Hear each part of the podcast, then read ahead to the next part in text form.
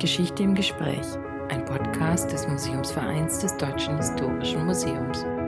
Mit Ulrich Deppendorf, dem Vorsitzenden des Museumsvereins.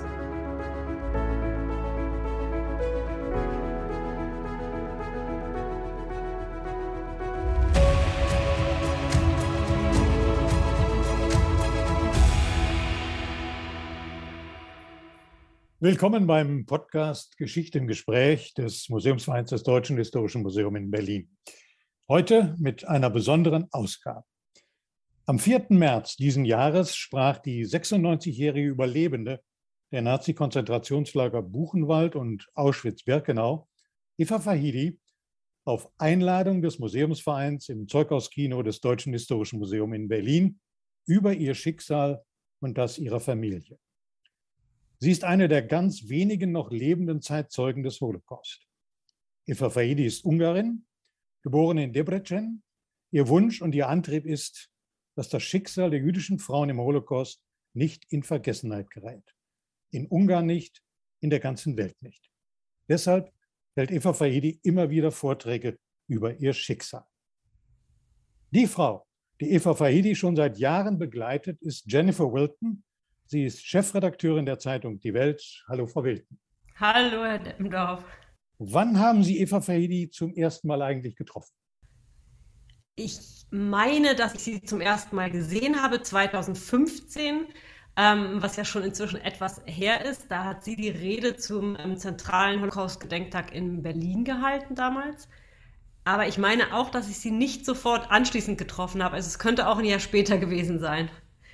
Eva Fahidi wurde bei ihrem Auftritt äh, im Deutschen Historischen Museum begleitet vom Bariton Benjamin Appel und von dem Pianisten Dan Bortchen. Ähm, wir werden uns allerdings gleich beschränken in unserem Podcast nur auf die Schilderungen von Eva Fahidi. Eva Fahidis Lesungen stehen ja unter dem Titel Ich weiß bestimmt, ich werde dich wiedersehen. Was soll dieser Titel eigentlich ausdrücken? Sie hatte ja ein, wohl auch ein besonderes Verhältnis zu ihrer Mutter und zu ihrer Schwester. Ja, richtig. Also das ist ein Titel, den ähm, ich ihr quasi ein bisschen aufgedrängt habe. Denn es gibt dieses sehr anrührende Lied, was in einem Konzentrationslager geschrieben wurde und was den Titel trägt, ähm, ich weiß bestimmt, ich werde dich wiedersehen. Das ist so eine eigentlich äh, ganz äh, beschwingte Melodie, ja, fast eine Art kleiner Tango und hört sich erst an wie ein, wie ein äh, relativ normales Liebeslied, aber es geht darin halt eben um viel mehr. Das hat tatsächlich äh, der Autor geschrieben ähm, für seine Frau im Konzentrationslager, relativ wohl wissend, dass er sie eben nicht wiedersehen wird. Und dieses Lied ähm, war für uns so ein bisschen der Anfang dieses Projektes, ähm, wo Eva zusammen mit dem Sänger eben auftritt er hatte das Lied schon gesungen, sie kannte es nicht, sie fand es auch schön und es drückt für sie eben auch aus, was sie empfunden hat, ähm, als sie ihre Familie verloren hat.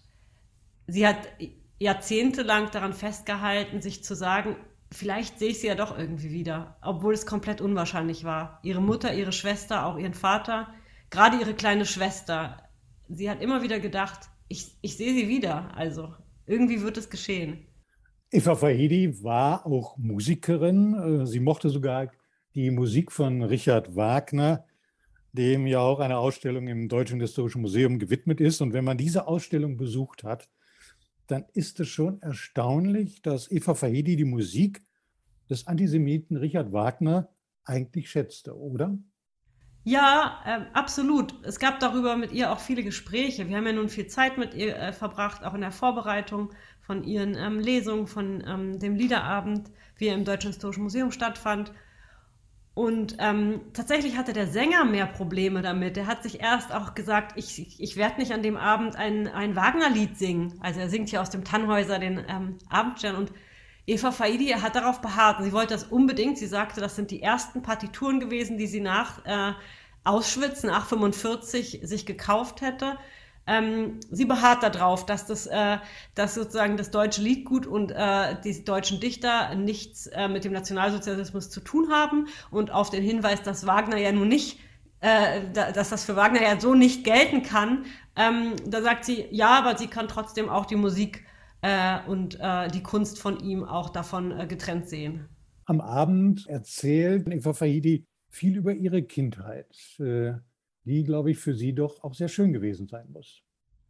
Ja, ich bin auch immer wieder begeistert davon, wenn sie davon erzählt, weil das ist so eine richtig ähm, das wird so richtig lebendig, was sie für eine reiche, ähm, äh, ja auch anekdotenreiche äh, äh Kindheit hatte im Schoße von so einer riesigen K&K-Familie, die über den halben östlichen äh, Kontinent verteilt war und die Tanten von hier und aus Wien und die anderen davon äh, weiter aus dem Norden, was äh, inzwischen teilweise Ungarn ist äh, oder Rumänien. Also inzwischen sind die Grenzziehungen ja andere.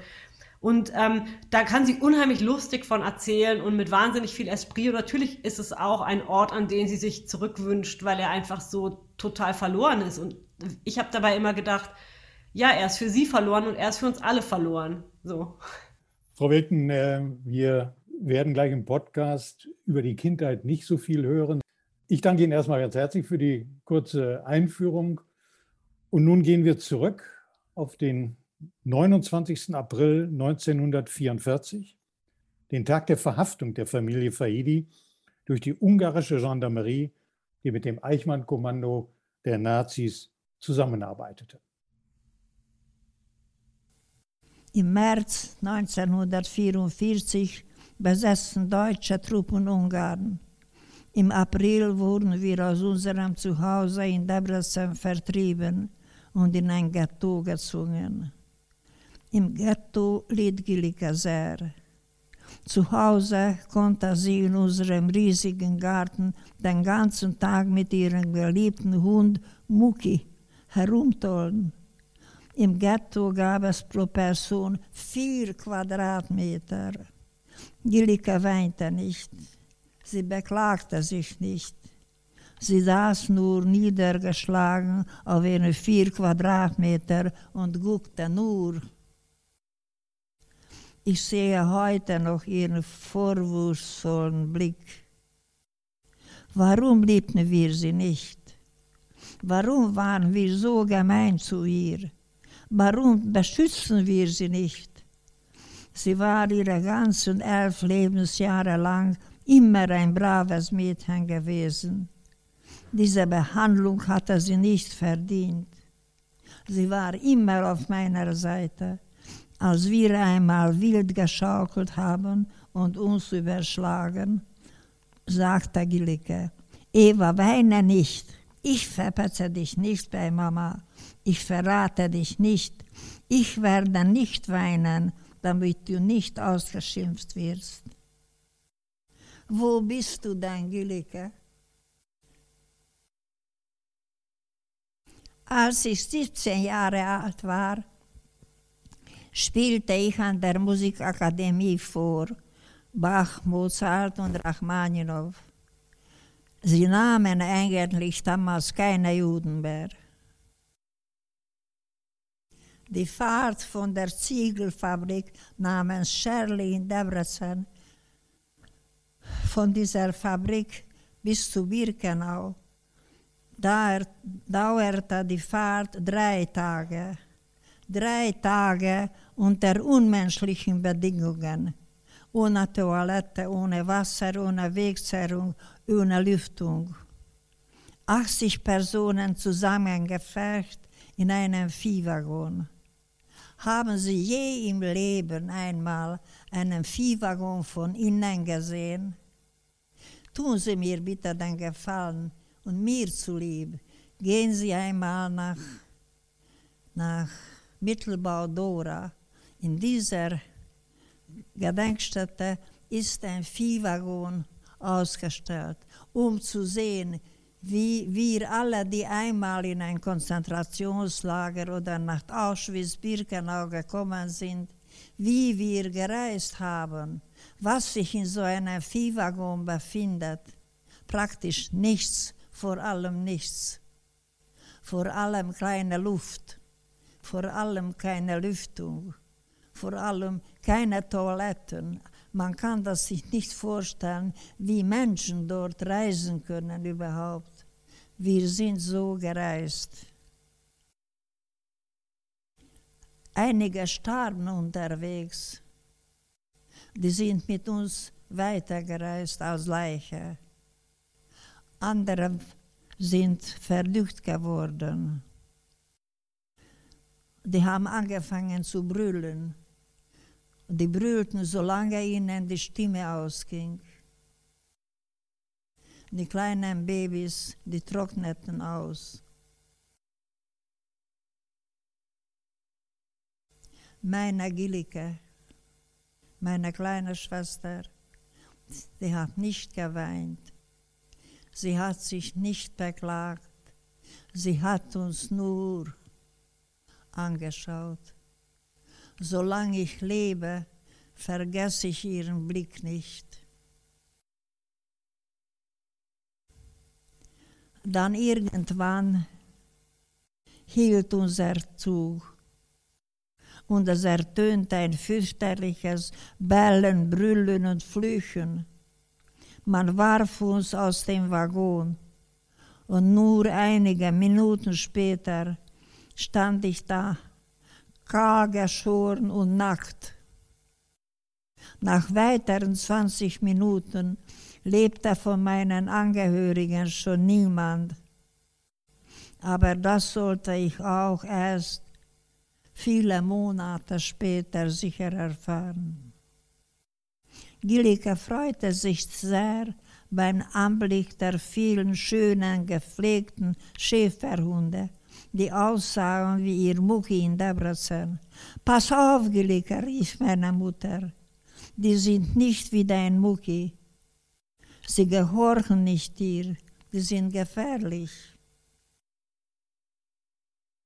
Ich kann bis heute nicht glauben, dass sie nicht am Leben sein soll, ich aber wohl, dass es keinen Ort gibt, wohin ich gehen kann und sie dort ist. Ich müsste nur laut schreien, Gilika zeig dich, und sie wäre da.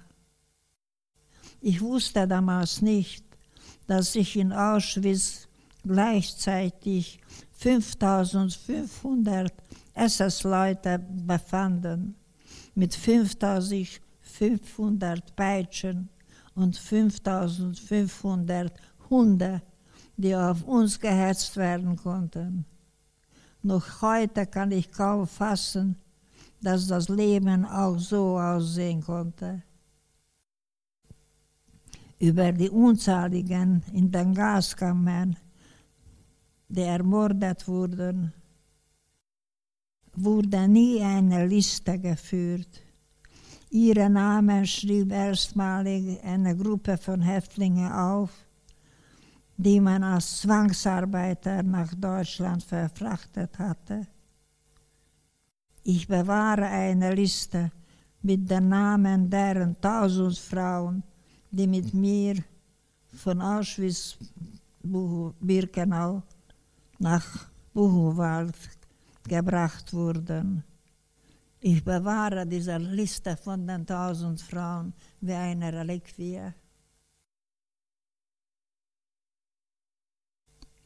Ich verbrachte genau sechs Wochen in Auschwitz-Birkenau.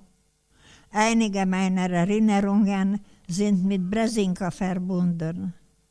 Bresinka ist einer der Dörfer in der Nähe des Lagers Auschwitz-Birkenau, das von den Nazis geräumt wurde, um mehr Platz für die Deportierten zu schaffen. Also gehört Bresinka zu Birkenau. Die Gebiete rings um das Dorf waren damals schon Teil des Lagers. Im Dorf selbst befand sich das Bad, in das die Gefangenen einmal wöchentlich zur körperlichen Reinigung getrieben wurden. Es gab dort Duschen, aus denen manchmal Wasser kam, kein Zyklon B. Dieser Ort war für uns ein Ort der Hoffnung geworden. Ich weiß nicht wie, aber wir fanden in unserem Block einen stumpfen Bleistift, den wir mitgenommen haben. Und dann schrieben wir Nachrichten auf die Wände der Umkleidebaracke. Ich schrieb meiner Mutti, Mutti, wo bist du denn? Ich hoffte, dass sie am Leben war und genau wie ich einmal in der Woche ins Bad getrieben wurde.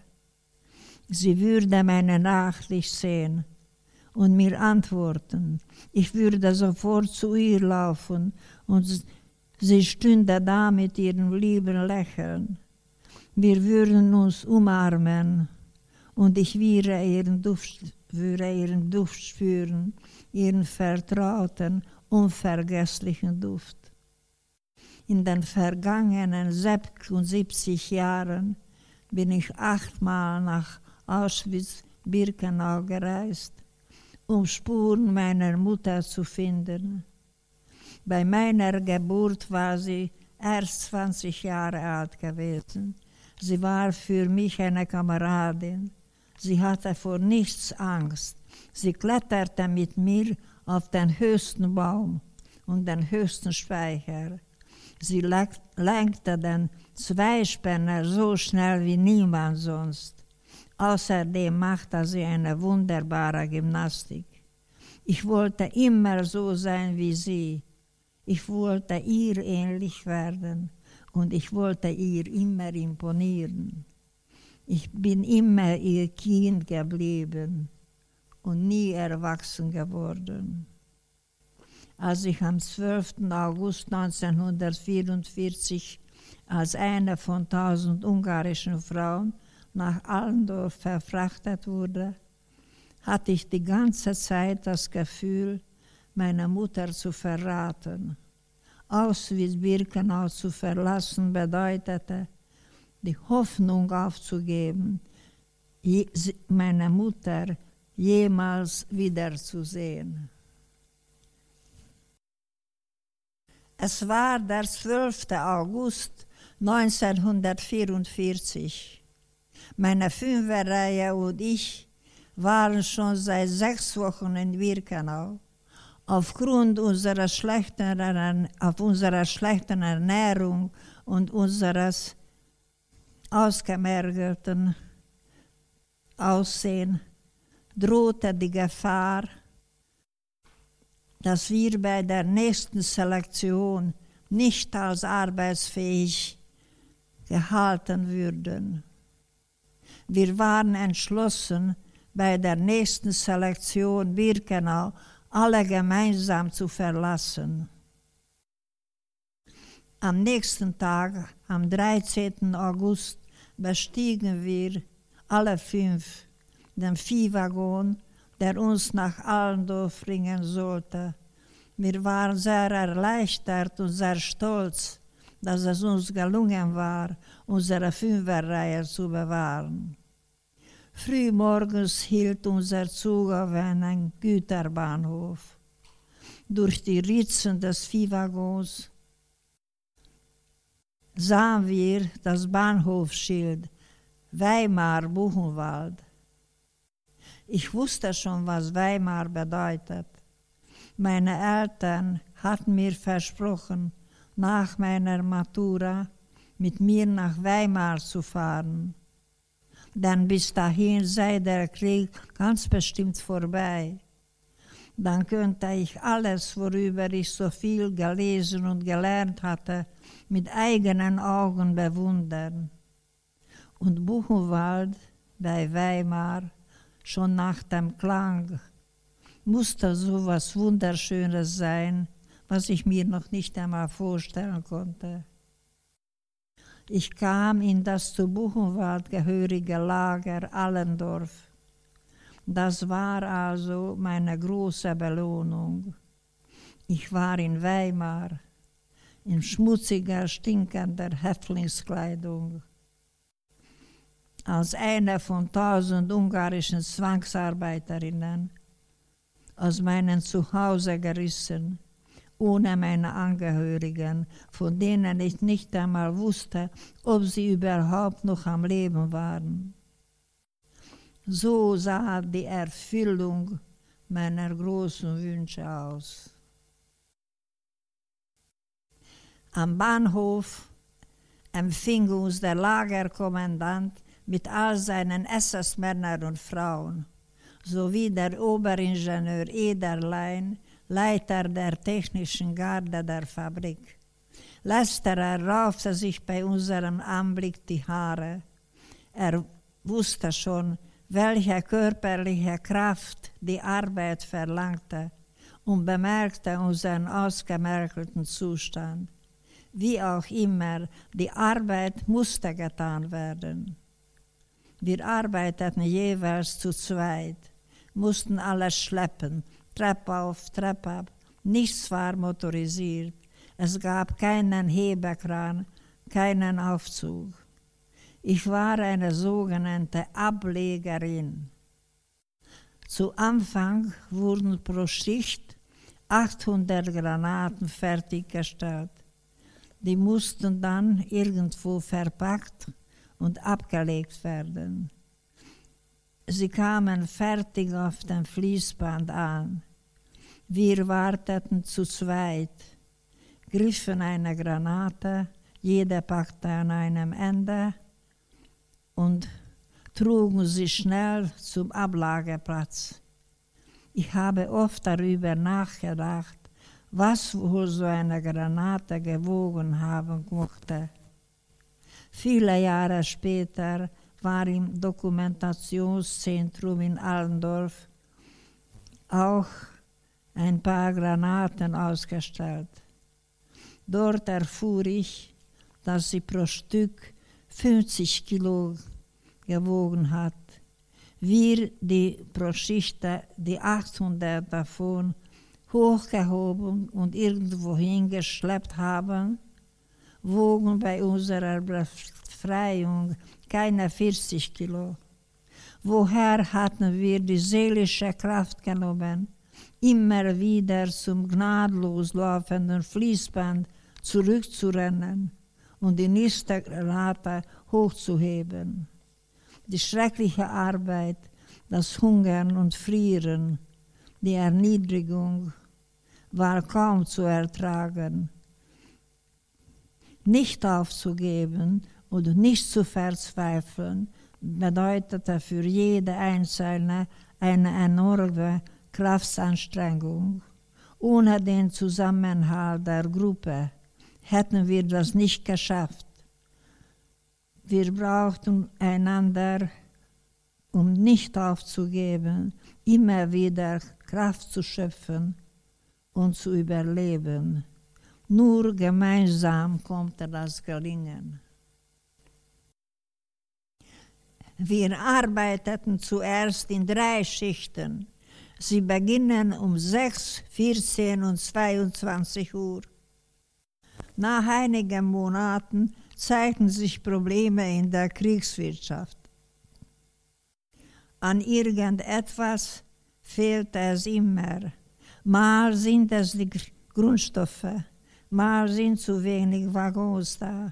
Mal gibt es keine Kerzen, die in die Granate gelegt werden müssen. Dann arbeiteten wir nur noch in zwei Schichten, die um 6 Uhr und 22 Uhr beginnen. Alles wurde grau, die Welt ist grau. Wir sehen die Sonne nicht mehr. Das Ende begann am 28. März 1945. Es war ein besonderer Tag. Die erste Schicht in der Fabrik fiel aus. Wir fühlten, dass das Ende des Krieges nahte. Schon seit Tagen war die Produktion in der Fabrik unterbrochen. Statt Granaten zu füllen, machten wir sauber. Die Männer erzählten lustige Geschichten von der Front. Währenddessen fanden über unseren Köpfen pausenlos Luftkämpfe statt. Im Lager ging ein neues Wort Evakuation. Wir waren nervös und angespannt. Solange wir in der Münchmühle waren, wohnten wir in unseren acht Baracken. Wir hatten eine Küche, einen Waschraum, ein Krankenzimmer. Es gab Wasser, wenn auch nur sehr, sehr wenig, hatten wir was zum Essen, ein Bett und ein Bad. Es gab Vorschriften, eine Ordnung, in die wir eingebettet waren. Jetzt löste sich plötzlich alles auf. Wir wurden auf die Landstraße getrieben, ohne Schutz von Regen, ohne Dach über dem Kopf. Wir waren allem und jedem ausgeliefert. Über unseren Köpfen spielte sich der Luftkrieg ab. Tausend Frauen plus Begleiter bildeten eine ziemlich lange, auffällige Kolonne. Von den Piloten hing es ab, ob sie uns, auf uns schießen würden oder uns verschonen. Ich versuchte den Piloten telepathische Botschaften zu senden, in denen ich ihnen erklärte, dass wir eigentlich noch auf die Schulbank gehörten, dass man uns hierher verschleppt hatte, dass wir Angst hatten und es uns sehr kalt war. Aber eigentlich sollten wir hübsche junge Mädchen aus Debrecen sein. Sie sollten uns nicht zuleide tun. Wir wurden auch tatsächlich verschont. Seitdem glaube ich an Telepathie. Wir waren in unseren Holzpantinen unterwegs, ohne Strümpfe, ohne Socken, ohne Fußlappen. Nicht einmal ein Stück Papier hatten wir, so dass nach fünf Minuten unsere Füße schmerzhafte Wunden, Blasen und Schürfungen aufwiesen. Wir hatten in einem Stall übernachtet. In der Dunkelheit des nächsten Abends ging es wieder weiter. Und die große, weite Landstraße, um die große, weite Landstraße zu erreichen, mussten wir eine kleine Holzbrücke passieren. So klein und schmal, dass eine Fünferreihe sie nicht auf einmal passieren konnte. Es entstand dort ein lautes Heil loses Durcheinander. Wenn dann die erste Fünferreihe ankam und die folgende Fünferreihe sofort danach. Als der SS-Mann das bemerkte, ging er mit seinem Hund und mit seiner Peitsche nach vorne zur Brücke, um Ordnung zu schaffen. Ich bin in der letzten Reihe gegangen, hinter mir der SS.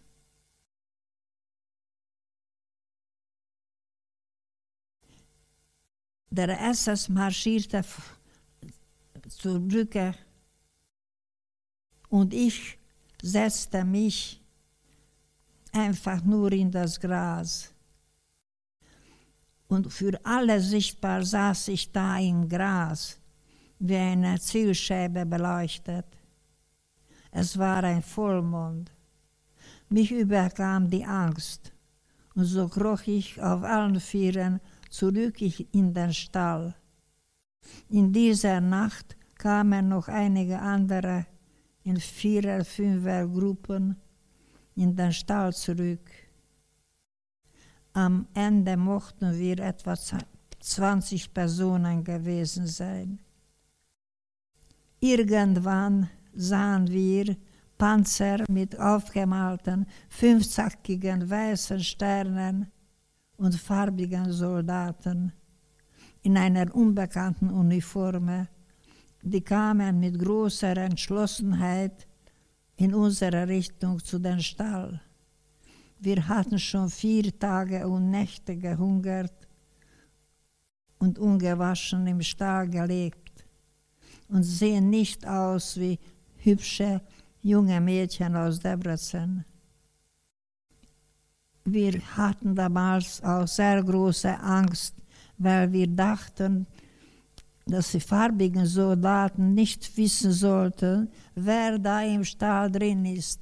Ist das deutsche Militär oder gerade wir? wir dachten, vielleicht werden sie an uns schießen. Und da entschlossen wir uns zu zeigen, damit sie sehen, dass wir keine Feinde sind. So haben wir uns schön eins neben der anderen auf dieser Seite hingestellt, woher die Panzer gekommen sind. Eine kleine Weile sind sie noch, sind, sind sie noch weitergekommen. Dann haben sie sich hingestellt und haben uns befragt, welches Verbrechen haben wir begangen, dass wir so menschenunwürdig ausschauen. Dann verstanden sie, dass wir keine Gefahr für sie bedeuten und sie brachten uns in das nächste Dorf.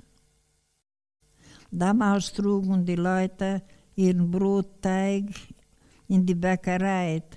Dort wurde sie gebacken und wir rissen ihnen das Brot, wenn sie es wieder abholten aus der Hand und aßen es auf dem Weg nach Hause auf. Aber niemand wagte sich zu protestieren. Dann übernahm unsere Versorgung die 6. Panzerdivision der Alliierten. Nach ein paar Wochen wog ich 80 Kilo. 40 Kilo habe ich in einem Monat zugenommen. Wenn Anniko, mit der ich das Etagenbett im Lager geteilt habe, sehr niedergeschlagen war, hatte ich zu ihr gesagt, Anniko, gerade musste ich daran denken, wie bildschön deine Mutti ist. Das hat sie immer aufgemuntert. Auch als ich schon wusste, dass ihre Mutti allenfalls bildschöne Asche im Birkenauer Sumpf sein konnte. Wir selbst waren zu Knochengerüsten abgemagert und nicht gar so und mochten einander kaum sehen.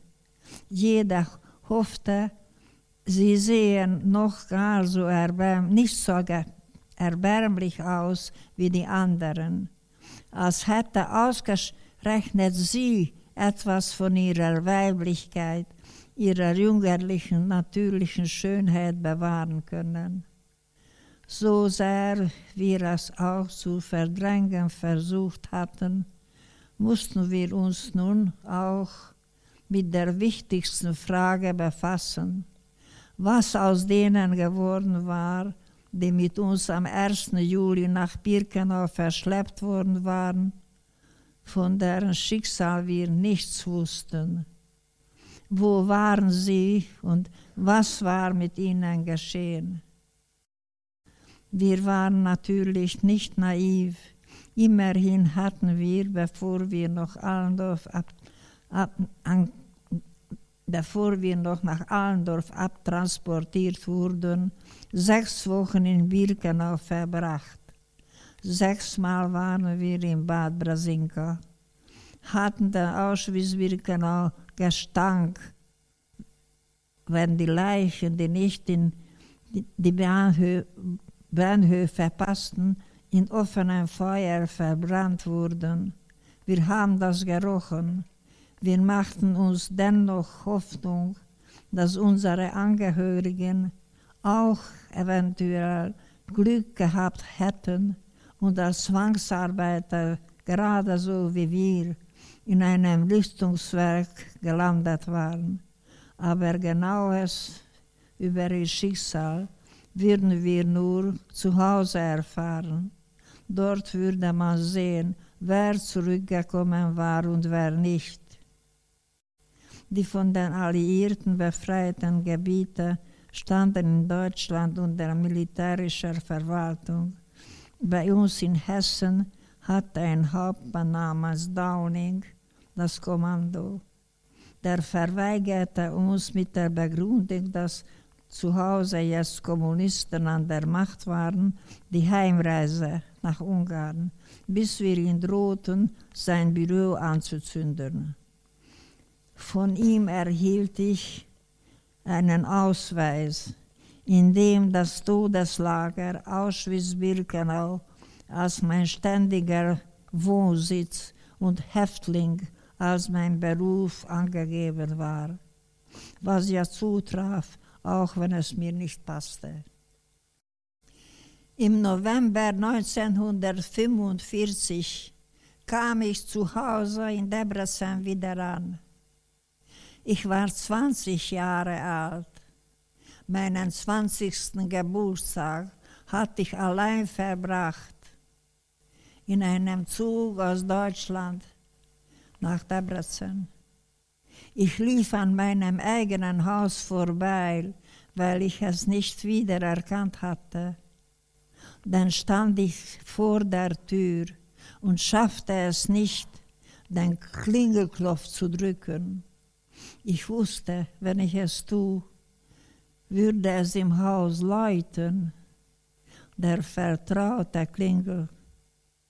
Ich drückte doch. Ein Monster öffnete mir die Tür und ich sagte, ich wohne hier, das ist mein Haus. Er sagte, ich käme hier nie hinein, wir sind hier schon zu viele. Ich ging zu meiner Tante und meinem Onkel in die Slowakei. Die waren die einzigen, die von der Familie geblieben sind. Ich werde zwei Jahre lang im Bett liegen und nicht mehr aufstehen. An Klavierspielen ist nicht mehr zu denken. Mein Rücken war vom Schleppen kaputt. Ich konnte nicht mehr lange sitzen. Die ersten Bücher, die ich mir nach 1945 kaufte, sind deutsche Bücher.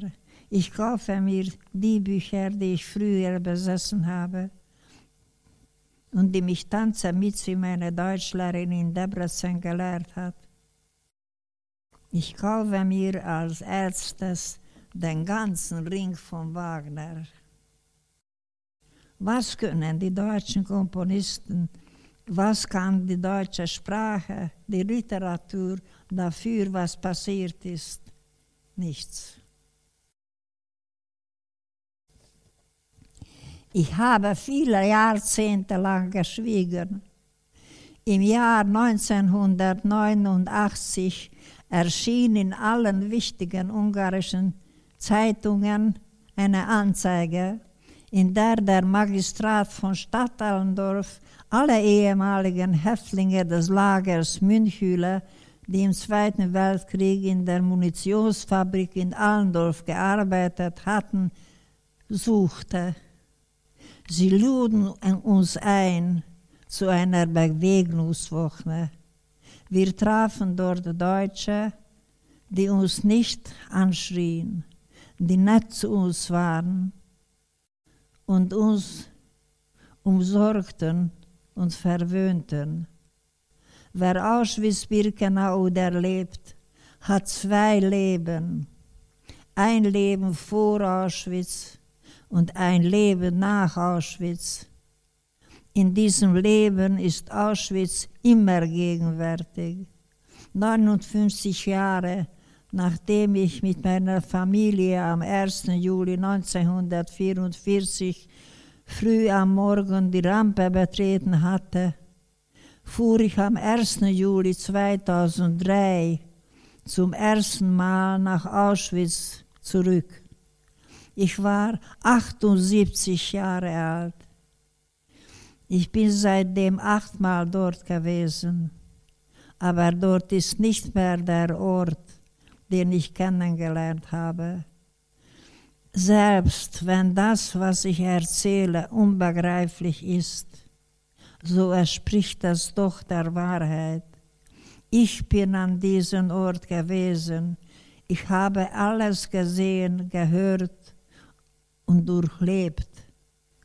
Ich bin am Leben geblieben, um darüber zu sprechen. Solange ich lebe, muss ich der Welt so laut hinschreien, wie ich nur schreien kann, was dort passiert ist. Ich gehe gerne in Schulklassen. Ich spreche oft mit jungen Menschen. in Ungarn auch und in Deutschland. Ich möchte Ihnen sagen, dass Sie hellhörig sein müssen, damit Sie erkennen sofort, wenn der Hass in der Gesellschaft beginnt. Ich weiß, wie das ist. Wenn ich höre Saujude, dann weiß ich, dass der Weg gerade in die Gaskammer führt. Aber die Jugendlichen haben keine Erfahrung, sie wissen das noch nicht. Das müssen sie wissen, dass sie einem Nächsten nicht antun dürfen, was sie sich selbst nicht wünschen. Vielleicht wird dann die Welt etwas besser sein. Nie im Leben hätte ich gedacht, dass ich in diesem hohen Alter mich noch vor einem dritten Krieg zu fürchten habe. Ich finde die Worte nicht, um meine Empörung, äh, meine Empörung zum Ausdruck zu bringen. Und ich weiß nicht überhaupt, was man in so einer Situation tun kann. Wie, wie soll ich so, leid, so laut in den Ohren der Menschen schreien, damit sie das begreifen, dass alles daran gesetzt werden muss, was es auf der Welt gibt, um noch einmal einen Krieg zu vermeiden. Ich bin mit vier Enkelkindern in der Welt interessiert. Sie, die da sitzen, haben Kinder und Enkelkinder, sind auch mit bestimmt vielen an, daran interessiert, dass es nie im Leben mehr einen Krieg geben soll. Ich kann nur wünschen, weil ich weiß, wie wenig Macht der Mensch hat, gerade mit den Kriegsverbrechern gegenüber. Ich kann nur hoffen darauf, dass es nie wieder mal passen wird und dass wir es auch diesmal vermeiden werden. Dazu wünsche ich viel Glück.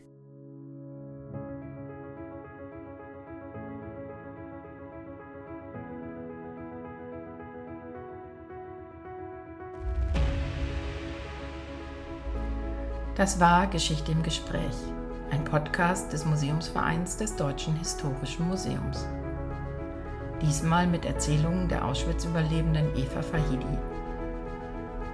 Die Erzählungen von Eva Fahidi wurden auf einer Veranstaltung des Museumsvereins am 7. März 2022 aufgenommen. Für die Einführung sprach Ulrich Deppendorf am 9. Juni 2022 mit der Journalistin Jennifer Wilton. Informationen zum Museumsverein, der Mitgliedschaft, unseren Veranstaltungen und Projekten finden Sie auf unserer Webseite www.dhm.de-museumsverein. Herzlichen Dank fürs Einschalten. Auf Wiederhören.